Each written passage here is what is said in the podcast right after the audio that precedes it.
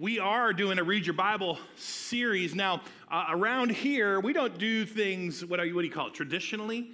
Uh, we're not that traditional. We don't do things consistently, traditionally. Oh, I'm not talking to you, Siri. Okay. Uh, we don't do that that much traditionally, but we have kind of done the Read Your Bible stuff in the summer. That's just tended to be what we've done.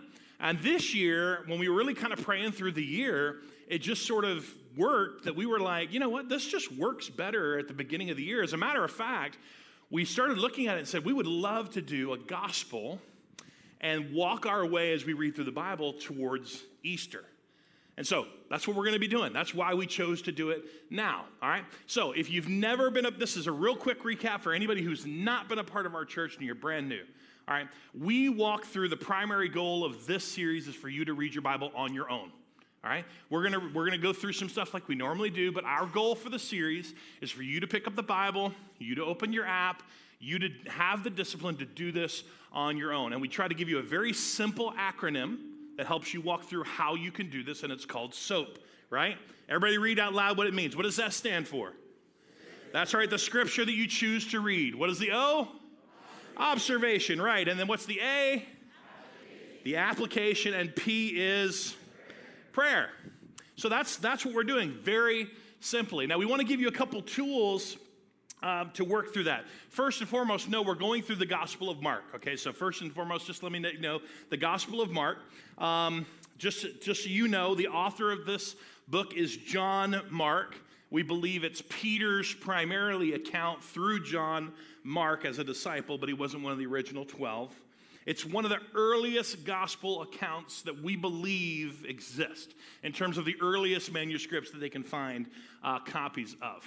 And we want to challenge you to soap through, okay, read, observe, apply, and pray. Soap through the book of Mark, the Gospel of Mark, between now and Easter. We think if you just did about 25 verses a day, uh, starting tomorrow, you can get through it right before, well, I think it's Good Friday or the Saturday uh, right before Easter. And so, um, Whitney uh, in our office, she actually created these for you. She printed these out in our office. They're really cool. These are free for you, anyone that wants one. It's a soap journal. It goes in here and it literally breaks it out for you. Okay, scripture, application, observation, prayer. And we want you to take these with you. Today, they're a limited supply, but we'll print some more next week if you guys really want them. Um, we also have some really nice handmade uh, leather journals that you can purchase back at the cafe. And the only reason you have to purchase it is because we purchased them uh, to support missionaries in Nicaragua. And uh, there's a little card that tells you it's a free trade uh, product. So there's a little card that tells you who handmade this and what it's for and how it applies to you. So we encourage you to do that. That's our goal, again, is for you guys to do it on your own. I mean, we're going to preach and do what we normally do, but the goal of the series is to what? Read your Bible. That's right. Read it again. What, what, say it again. What's the goal of the series? To read your Bible. All right? That's a win for, for us in this series. Um, we're not going to be going through the book of Mark like we're asking you to soap through, you know, chronologically or from beginning to end. We're actually going to be looking, we decided to look at Mark through the eyes of Jesus' teachings. And we're going to do it through the study of parables, all right? Study of parables. What are parables? Well, parables are short stories or uh, stories with a message or stories with an illustration with a point, right? Matter of fact, here's the definition of a gospel parable in terms of Jesus' parables. They're usually short, fictitious stories that illustrate a moral attitude or a religious principle, right? Or both.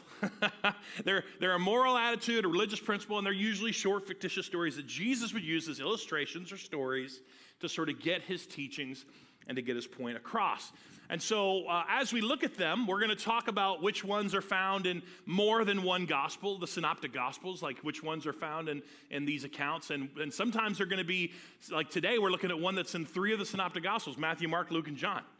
But sometimes we'll be looking at a parable that's only recorded in the book of Mark. Today, we're looking at the parable of the wineskin. All right, the parable of the wineskin. And again, you don't have the TV, but I'm going to go ahead and just start reading. I'm going to be looking at two passages today, just to let you know from a scripture standpoint, the S. Two passages Mark 2, where we're going to look at the parable, and Galatians 5, where we're going to be looking at the early church and how were they doing, right? How are they doing with the principle that Jesus taught through the parable in Mark 2, right? So that's what we're going to be doing. All right, Mark 2 18. Once, when John's disciples and the Pharisees were fasting, some people came to Jesus and asked, Why don't your disciples fast like John's disciples and the Pharisees do? Well, Jesus replied, Look, do wedding guests fast while celebrating with the groom? Of course not. Okay, that's just an easy, it's one of those, uh, what do you call those questions that you're not supposed to answer out loud? Yeah, rhetorical. That's, that's Jesus' rhetorical question, right? Like, do you, do you celebrate when the groom's there? Like, do they fast and not eat? No, of course not. They can't fast while the groom is with them. He says, but someday the groom will be taken away from them, and then they will fast. All right, so just very, I'm going to briefly pause here. Understands that people are looking at sort of how Jesus is running things. They're looking at how Jesus is doing things, and it's different. It's different than what they see in the Pharisees. It's even different than what they see with John the Baptist and John the Baptist's disciples. So they're different. And, and so they're just kind of like going, Jesus, why, why don't you do that? I mean, fasting was a pretty common thing in the Jewish culture. It was about repentance and mourning and kind of a you know, waiting for the, the uh, Messiah to come and kind of mourning their position and their, and their, and their lot where they're at as, as, a, as, a, as a culture, as a people. And so Jesus says, yeah, but they're not going to do that right now. All the groom, you know, does, does, does, does, do the people do it when the groom's present? No. And he kind of associates it. They're not going to do that when I'm still here. But there is, you know, not that fasting's not a good thing. Like fasting's necessary. There's going to be a time when I'm gone, and fasting will be coming, and fasting will be there. And then he goes on to give the parable because this is the setup to the question that was the setup to the parable. In verse 21.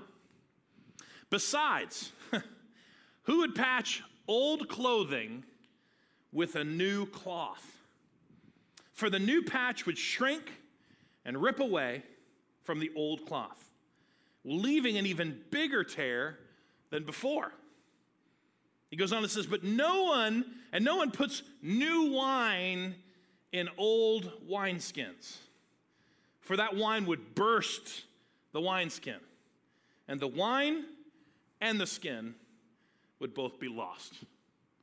New wine calls for new wineskins. Right? Now, I understand just right away, this parable loses a little bit of kind of common understanding today. All right, now some of you guys are old enough like me, and you get this and you understand what it's saying when it talks about patching clothes. All right, all the millennials and Gen Zers and so on and so on, for some reason, you pay more if there's holes in them right? But I still remember, like I'm, I'm, I'm old enough to remember my mom, you know, taking my rough and tough jeans. Remember those? You know, I'd tear a hole through them, and then she would try to. At that point, she was ironing patches on. You all know what I'm talking about? Ironing patches, which didn't make any sense because if if the jeans couldn't handle what I was putting them through to begin with, an ironed-on patch wasn't going to do any good. You know, it came off at least a couple weeks later. But we used to repair clothing. That's what I'm trying to say right? We used to repair our clothing. And in this time, Jesus is saying, look, there, is a, there was a practice of this, but they also knew, look, you can't take a brand new piece of cloth and put it on an old, worn, you know, try to sew it into an old worn clothing because they're, they're, they're not compatible. They won't work together. Same thing as when he said about the wine. Again, we, if I were to walk up to you with some leathery bag with a cork in it, and had liquid in it, and I poured you something and said, Take a drink, you would say no. right? Okay? Because that's not how we drink wine. That's not how we drink anything. And yet, this again would have been such a common thing to understand the wine skins. They were basically like goat, uh, goat uh, animal skins in terms of sewing it up, making a watertight pouch, and then they would put wine into it, and wine would sort of continually ferment, and as it did, it would expand. And so the, the, the wine skin would actually expand with it. And they would be considered an old wineskin if that wine had been sitting there long enough. And Jesus is saying, Look, you guys all, this is a common thing for the people he's talking to. You guys would never put new wine in your old wineskin, would you? And they would all be like, Of course not. Why? Because they know that not only do you ruin the wine, it's gonna, you're gonna lose the wine, but you're also gonna lose the wineskin that could be used for water or something different for a period of time and would have both been a waste. So, this again, this is, we lose a little bit of it, but it's, it's a very, he's speaking about this in a very common way to his people. This illustration would have really hit home. Now, I do want to go ahead and make a quick note that Luke, okay, in the Synoptic Gospels, Luke records a sentence, a follow up sentence from his eyewitness account of something that Jesus said right after the parable. Okay? Right after the kind of tied to the parable, but right after the parable. Jesus, Luke records a sentence that Mark doesn't record, but I think it's important to read. And again, when you're when you're reading, it just kind of depends on what you look at. I wanted to just share mine. This is this is obviously not my pocket version. Um, this is the my chronological life application study Bible, which I just love this Bible. So when I'm studying or doing a lot of reading, this is what I use. So for example, how I know this is I w- went in here and I looked, and when I began to read through this parable, I would read Matthew's account, Mark's account, and Luke's account, right? I would read that together. And that's where I noticed, oh, wow. And I had to read a little bit about why Luke had this particular verse in there. So I just want you to share. Like, it doesn't matter what you're doing. You can use your phone, you can listen to it. But, um, you know, there's some advantages to some of this. Reading in different translations, uh, reading chronological Bibles. I mean, this is just one of my practices. Here's the verse. This is Luke 5 39. I did lie to you. I said I was only using two verses, but oh well. This is still the one story, okay?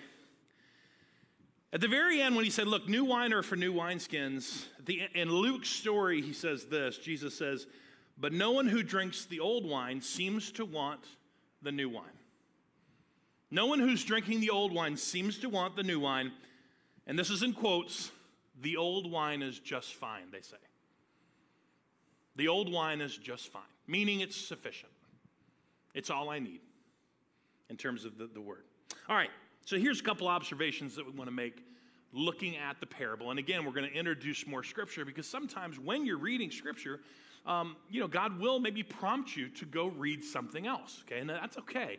Especially today, we're going to talk about like, here's the parable that Jesus gives us. Why is it that we struggle with this? And then, and then you're prompted maybe to go read. And again, we're going to use the church in Galatia as an illustration of why were they struggling with it, right? Here's the common understanding. You can't put new wine in old wineskins. And everybody would have been like, right. You can't patch, uh, you know, your old garment with a brand new piece of cloth. Right. And this is Jesus' parable teaching them after they asked about why isn't your group, your disciples, doing all the rituals that the Pharisees and John's disciples are. So here's the first observation that I have is just this comparison from new to old. And it's not simply a, you know, again, sometimes we do this in our modern culture. It's not just simply an old is bad, new is better, right? Or old is wrong, right? And new is right.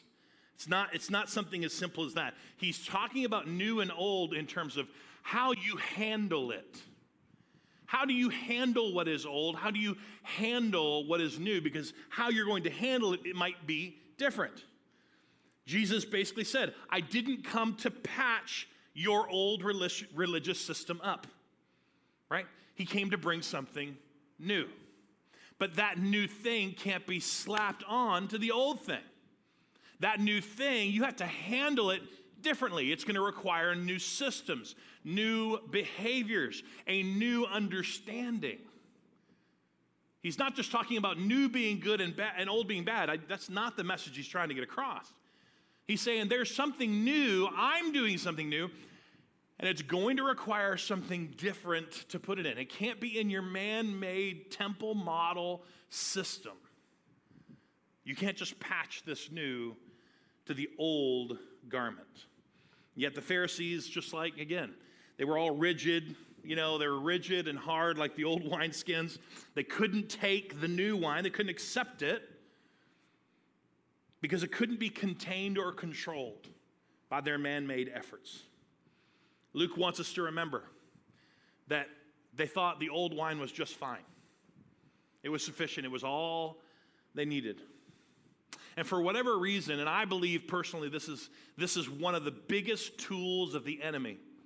Okay, this is one of the biggest tactics and strategies of the devil is to try to get Christians, and he did this from the early church to now, try to get Christians to constantly find a way to take Jesus and his teaching and his and his way of uh, his ethic and his way of doing things and to patch it or to try to fit it into an old temple system religious model. You're going to see this is what we deal with even today and yet we're also going to see this is what they dealt with in the early church. So immediately we came to mind for me anyway, was Galatians 5. This is a, a passage where Paul is writing to the church in Galatia and he's specifically addressing kind of this old new thing that they're, they're struggling with it. They're struggling with kind of how they live this out. And I just think this is a beautiful passage that illustrates for us the continued observation and application of that parable. So in Galatians 5 1, I'll just read a few of these. So Christ has truly set us free. He's already made the case for the blood of Christ and what Christ has done for us. He's, done that in the first several chapters. He said, Look, Christ has set us free. Now I want you to make sure you stay free and don't get tied up again in slavery to the law. Listen, I, Paul, tell you this. If you are, what's the two words? Counting on circumcision if you're leaning into, if you're trusting on circumcision to make you right with God, then Christ is of what? No benefit. You don't need Jesus, is what he's saying. If you, if you are going to put your faith in this action, then Christ doesn't do you any good.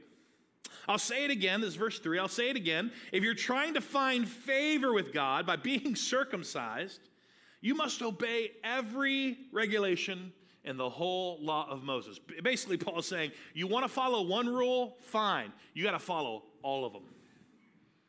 You want to pick out this one because you think it's super important? Fine. You don't need Jesus and you got to follow all of them.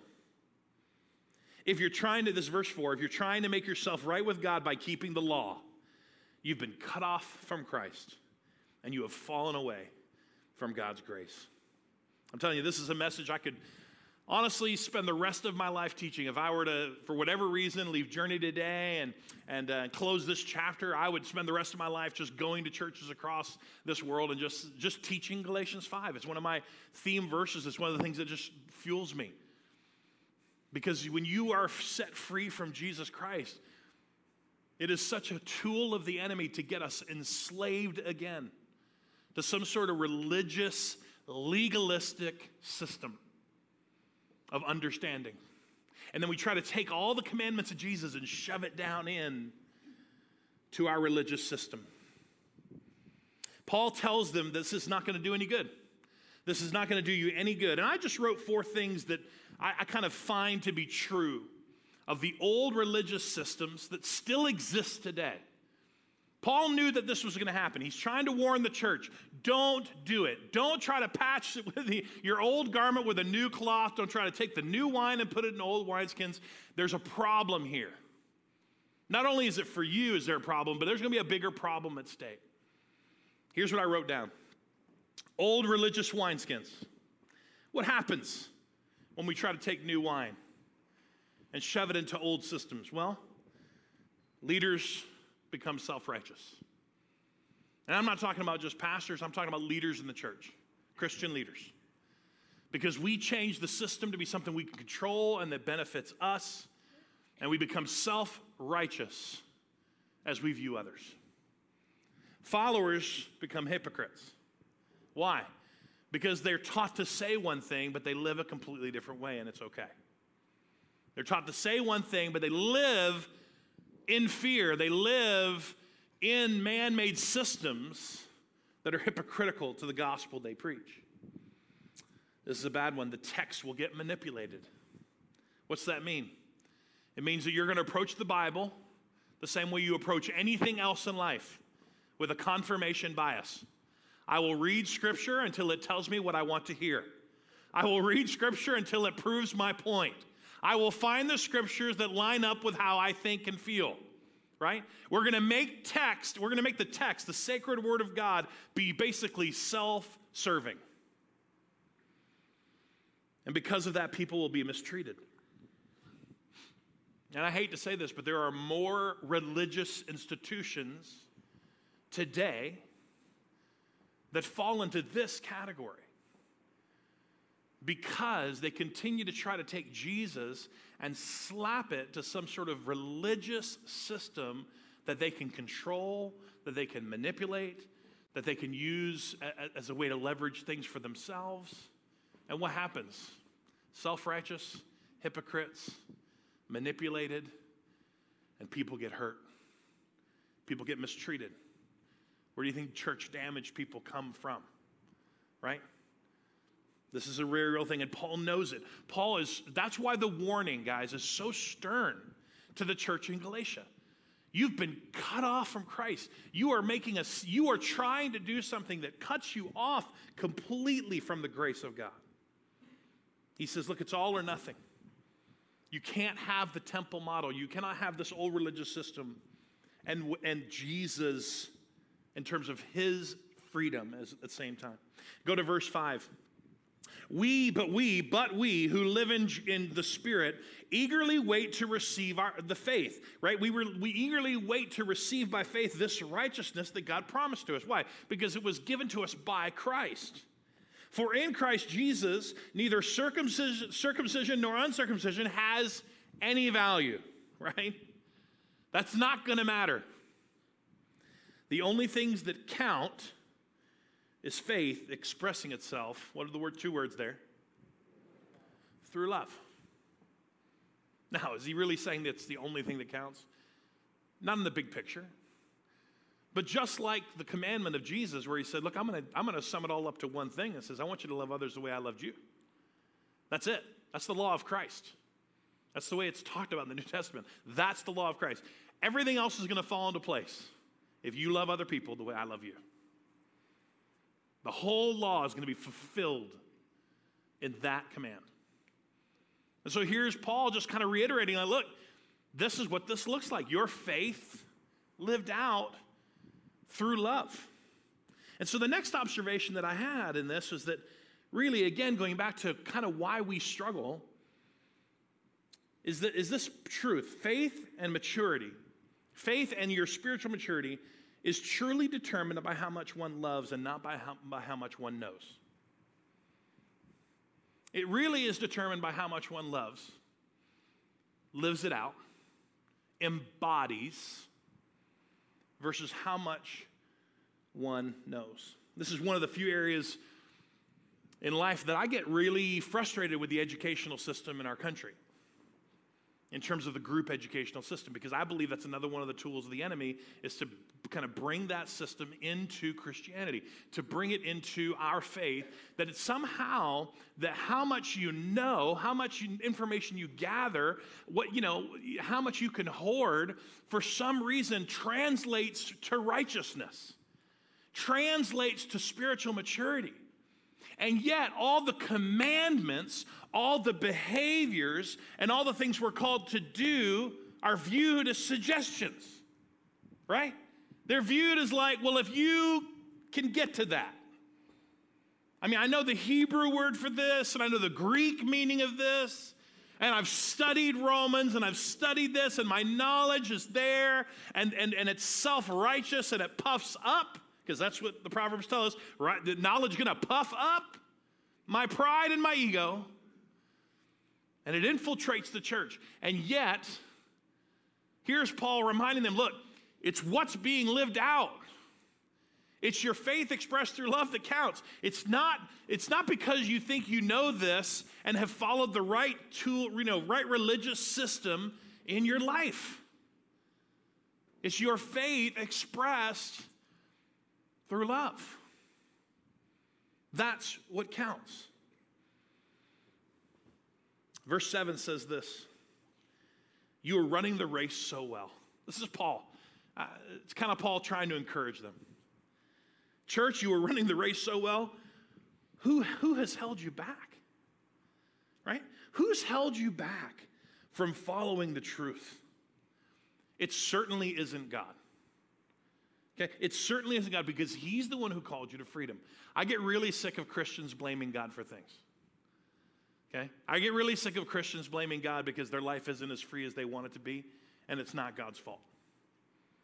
Okay? He's the one who called you to freedom. So every time you have that question of like, why is why is you why are you experiencing this in your life? Why are you feeling stuck? Why do you feel in a rut? Why do you feel like God's not really coming through? Why do you feel like your prayers aren't being answered? I can promise you it isn't God.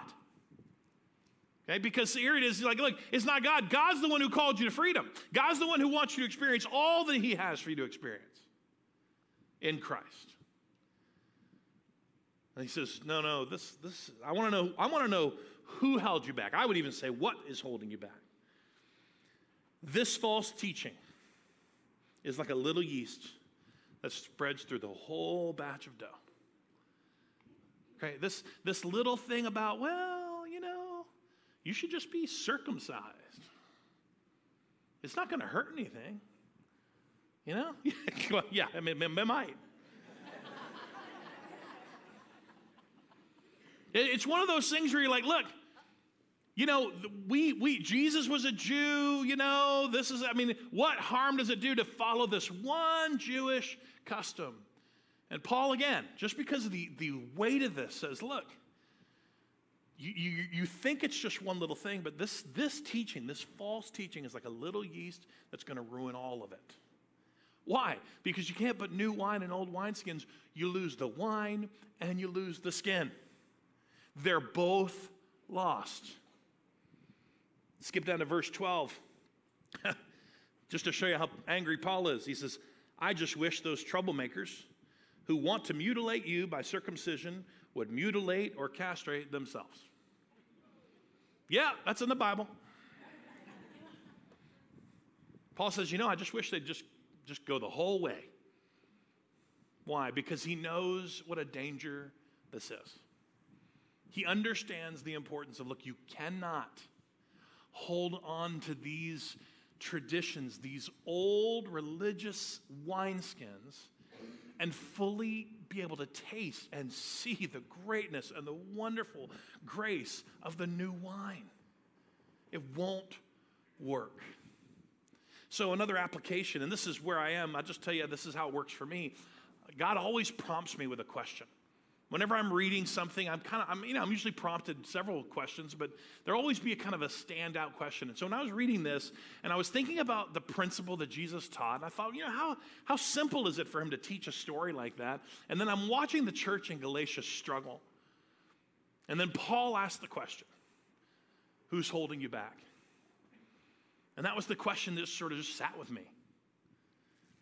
What old wineskins are you holding on to? That are holding you back.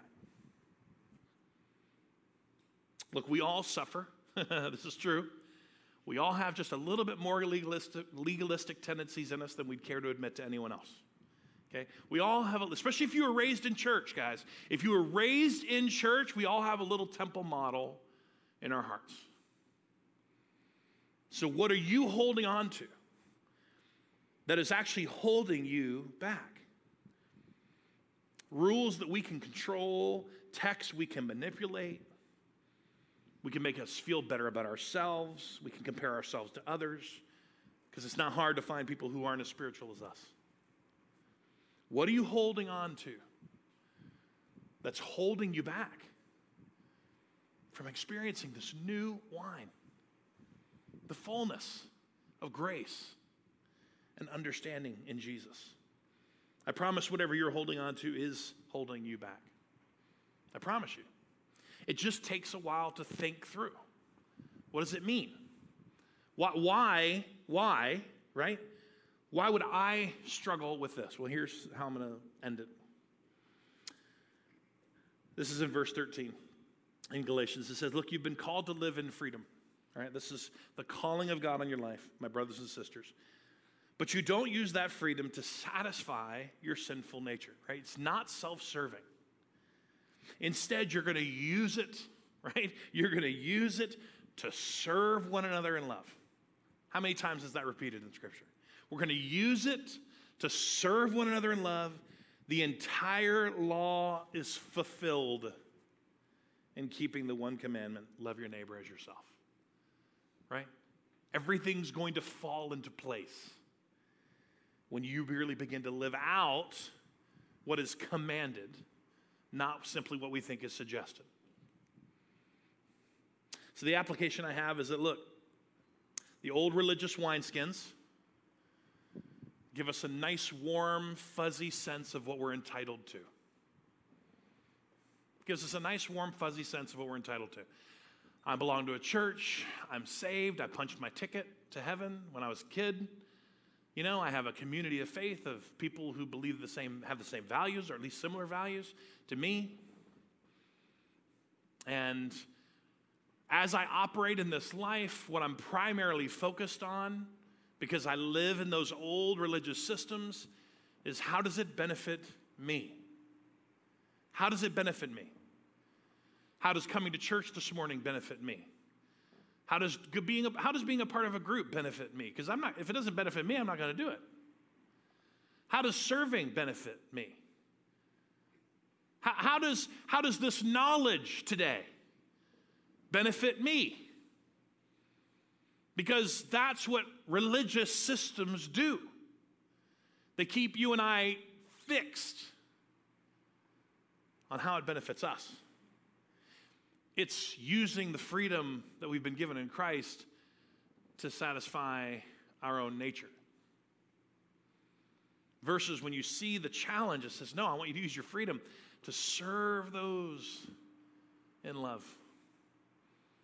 I want you to understand the fullness of the law, not get, not get nitpicky about which laws you think are most important. I want you to understand the fullness of the law is fulfilled when you simply love others the way I loved you, when you love your neighbor as yourself. And that really does become the challenge because our new wine, this new relationship that we've been given and gifted to by Jesus, comes with incredible responsibility for that.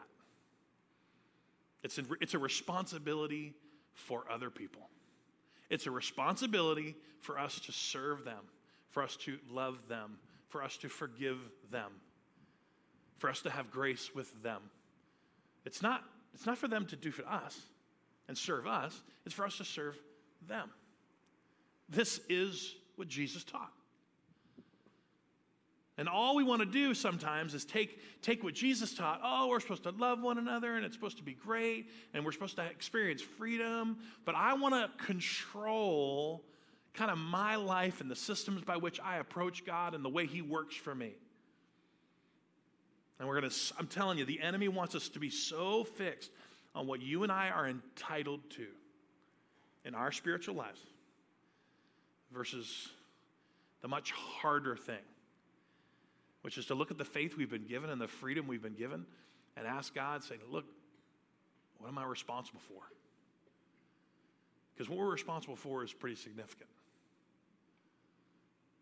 And then that passage in Luke makes so much more sense to me. That passage in Luke makes so much more sense to me. When Luke adds that phrase, that part of Jesus' story, it says, No one drinking the old wine seems to want the new one. The old is just fine. The old's just fine. And I'm just here to tell you that you might be one of those people that you sort of hear the information, but deep in your heart, look, religion's been working out for you. Self serving religion has been working out for you.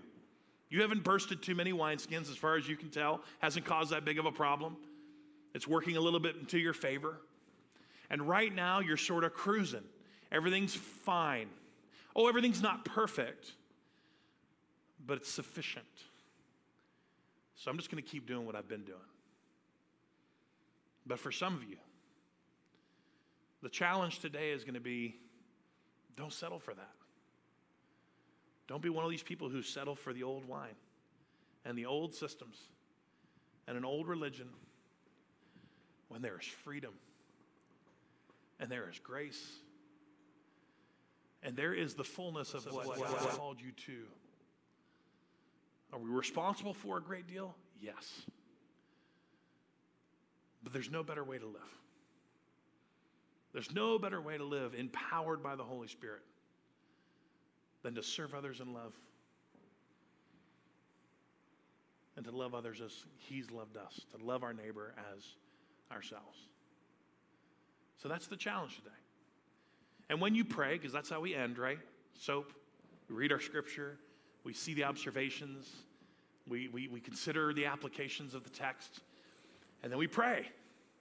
And for most of us in the morning, depending on how fast we do this sometimes, you know, the prayer is just like, oh man, gosh, I'm still late. I should have started earlier, God. Thank you so much. You know, God, you're good. Um, just, just, just make all this apply to me. Just, just make it all sink in. You know, hit your head with the Bible a couple times, and you know, and then we just sort of truck on, right? We just sort of move forward. That's what we do. And that's okay. I want you to know it's just natural. But as you pray and soap through Mark over the next several weeks, and as we all move towards Easter, and we even take a simple challenge like this, I really want you to think through where, where am I in this? How many, how many old, ragged pieces of clothing am I clinging on to? Okay, we all have that shirt that we wear on laundry day, you know. It's the most comfortable thing you own. It's got holes everywhere. You know, your spouse gets angry if you wear it outside, you know. I'm not saying that works in my house. I'm just saying we all have it, right? How many old things are you just clinging to because they feel warm and fuzzy and cold? Because it, it, it serves you, it's self entitled. That's holding you back from the new wine, from the freedom in Christ that He wants for you.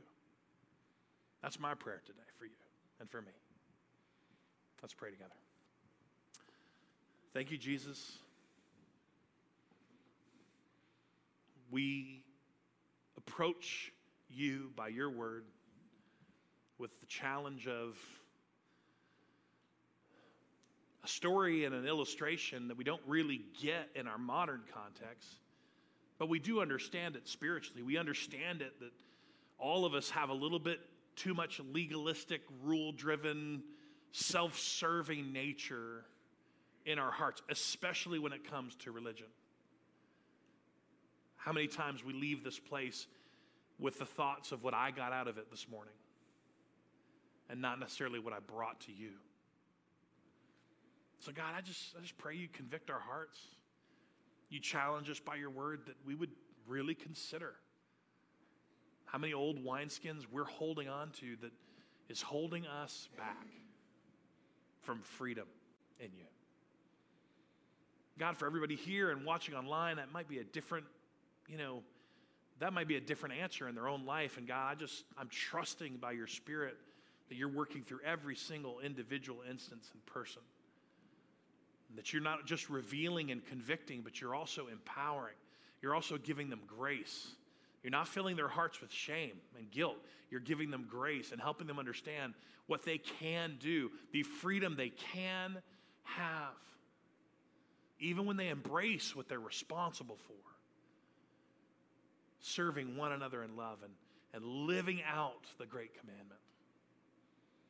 Again, Jesus, it's only by your Holy Spirit that we can acknowledge the truth of where we're at, but also by your Spirit, we pray that you'll give us the power and strength to take steps into freedom, steps towards you. We pray all this in your name, Jesus. Amen. Amen.